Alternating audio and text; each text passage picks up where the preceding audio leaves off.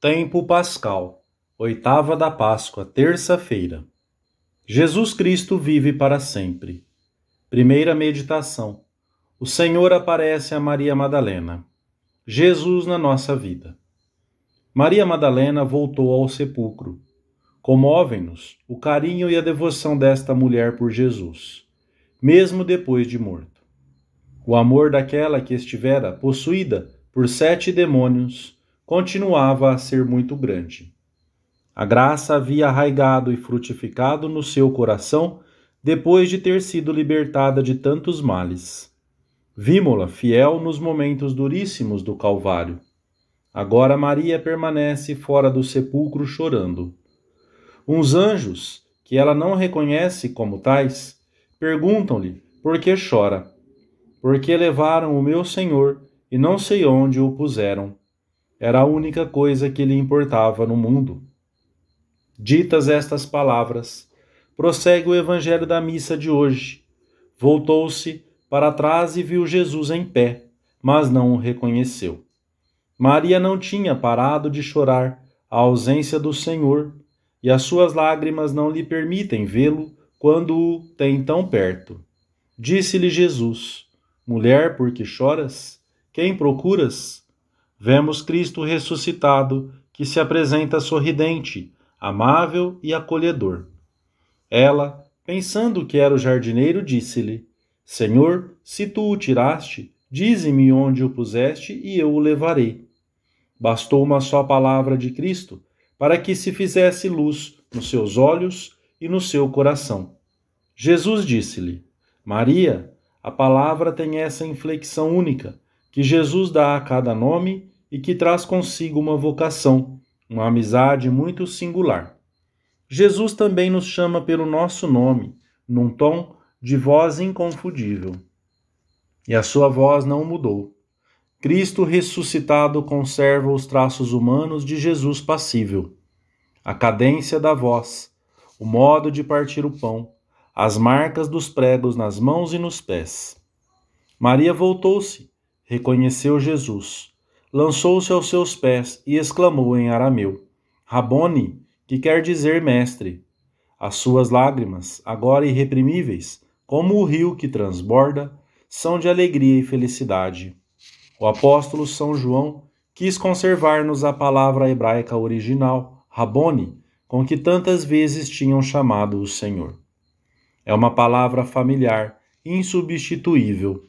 Jesus não é um mestre, entre tantos, mas o Mestre, o único capaz de mostrar-nos o sentido da vida, o único que tem palavras de vida eterna.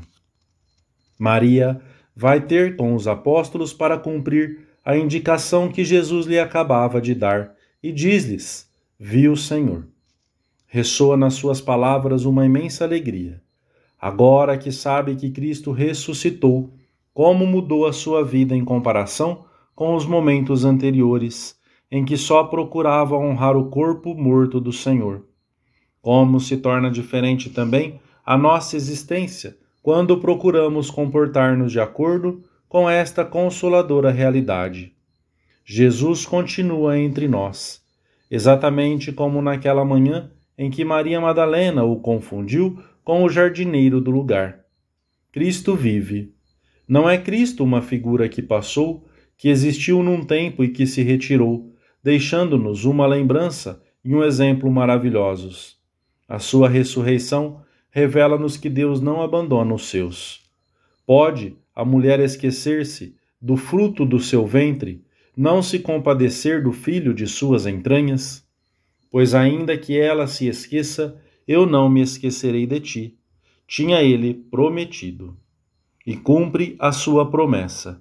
Deus continua a achar as suas delícias entre os filhos dos homens. Jesus chama-nos muitas vezes pelo nosso nome, no seu tom de voz inconfundível. Está muito perto de cada um, que as circunstâncias externas, talvez as lágrimas, como aconteceu com Maria Madalena, provocadas pela dor, pelo fracasso, pela decepção, pelas penas, pelo desconsolo, não nos impeçam de ver Jesus que nos chama que saibamos purificar tudo aquilo que possa turvar o nosso olhar. Segunda meditação: Presença de Cristo entre nós. Cristo Jesus, a segunda pessoa da Santíssima Trindade, que se fez homem no seio virginal de Maria, está no céu com o mesmo corpo que assumiu na encarnação, que morreu na cruz e ressuscitou ao terceiro dia. Também nós, como Maria Madalena, contemplaremos um dia a humanidade santíssima do Senhor, e enquanto não chega esse momento, temos que fomentar o desejo de vê-lo. Ouço no meu coração: procurai o meu rosto. Eu procuro, Senhor, o vosso rosto. No céu veremos Jesus como é, sem imagens obscuras. Será o encontro com alguém que nos conhece e a quem conhecemos, porque já teremos estado com ele muitas vezes, num trato íntimo de amizade. Além de estar no céu, Cristo está realmente presente na Eucaristia. A única e indivisível existência de Cristo, o Senhor glorioso nos céus, não se multiplica, mas, pelo sacramento, torna-se presente nos vários lugares do orbe da terra em que se realiza o sacrifício eucarístico. Essa mesma existência, depois de celebrado o sacrifício, permanece presente no Santíssimo Sacramento, o qual, no tabernáculo do altar, é como que o coração vivo dos nossos templos. Por isso estamos obrigados, por uma obrigação certamente suavíssima, a honrar e adorar na hóstia santa, que os nossos olhos veem, o próprio Verbo encarnado, que os nossos olhos não podem ver e que, não obstante, se tornou presente diante de nós sem ter deixado os céus.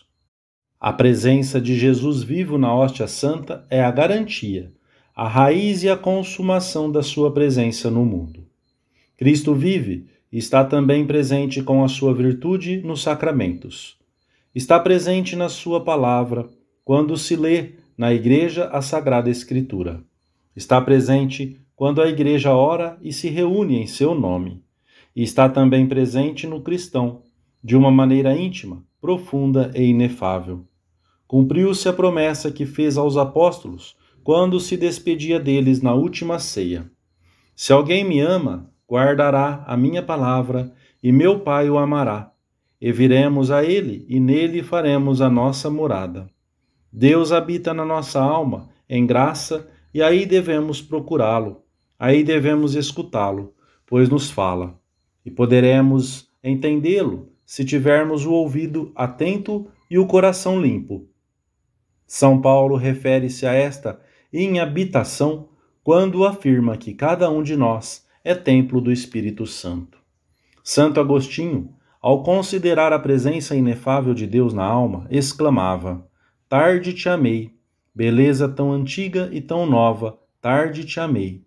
Tu estavas dentro de mim e eu te buscava fora. Tu estavas comigo, mas eu não estava contigo. Mantinham-me atado, longe de ti. Essas coisas que, se não fossem sustentadas por ti, deixariam de ser. Chamaste-me, gritaste-me, rompeste a minha surdez. Brilhaste e resplandeceste diante de mim, e expulsaste dos meus olhos a cegueira. Na alma em graça, o Senhor está mais perto de nós do que qualquer pessoa que esteja ao nosso lado, mais perto do que o filho ou o irmão que tendes nos vossos braços ou conduzis pela mão. Está mais presente que o nosso próprio coração não deixemos de manter sempre um trato de intimidade com Ele. Terceira meditação: procurar e manter um trato íntimo com Cristo. O exemplo de Maria Madalena nos ensina que quem procura com sinceridade o Senhor acaba por encontrá-lo. Cristo vive e está presente de diversos modos no meio de nós e mesmo dentro de nós. Por isso devemos sair ao seu encontro, esforçar-nos por ter maior consciência da sua proximidade inefável, para que, tendo-o mais presente, procuremos conviver mais com ele e fazer com que o seu amor cresça em nós. É preciso procurar Cristo na palavra e no pão, na Eucaristia e na oração, e tratá-lo como se trata um amigo, um ser real e vivo, como é Cristo, porque ressuscitou. Cristo, lemos na Epístola aos Hebreus, como permanece sempre possui eternamente o sacerdócio.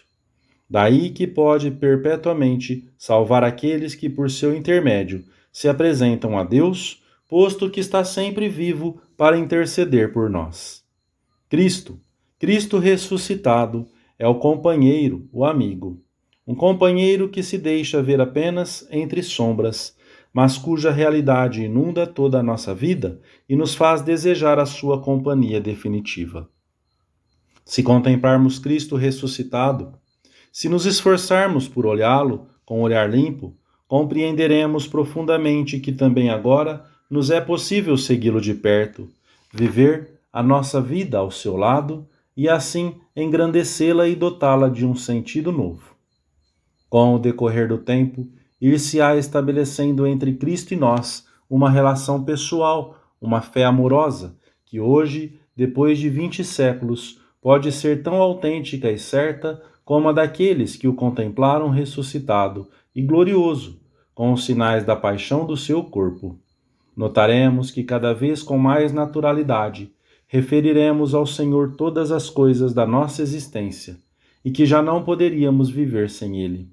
Encontrar o Senhor exigirá, por vezes, uma busca paciente e laboriosa, um recomeço diário, talvez sob a impressão de ainda estarmos nos primeiros passos da vida interior.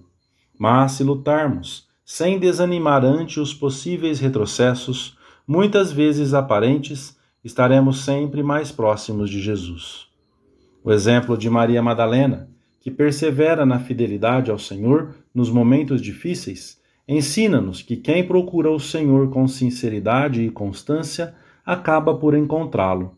E em qualquer circunstância da nossa vida, encontrá-lo-emos muito mais facilmente se iniciarmos a nossa busca levados pela mão da Virgem, nossa mãe, a quem dizemos na Salve Rainha: Mostrai-nos Jesus, bendito o fruto do vosso ventre.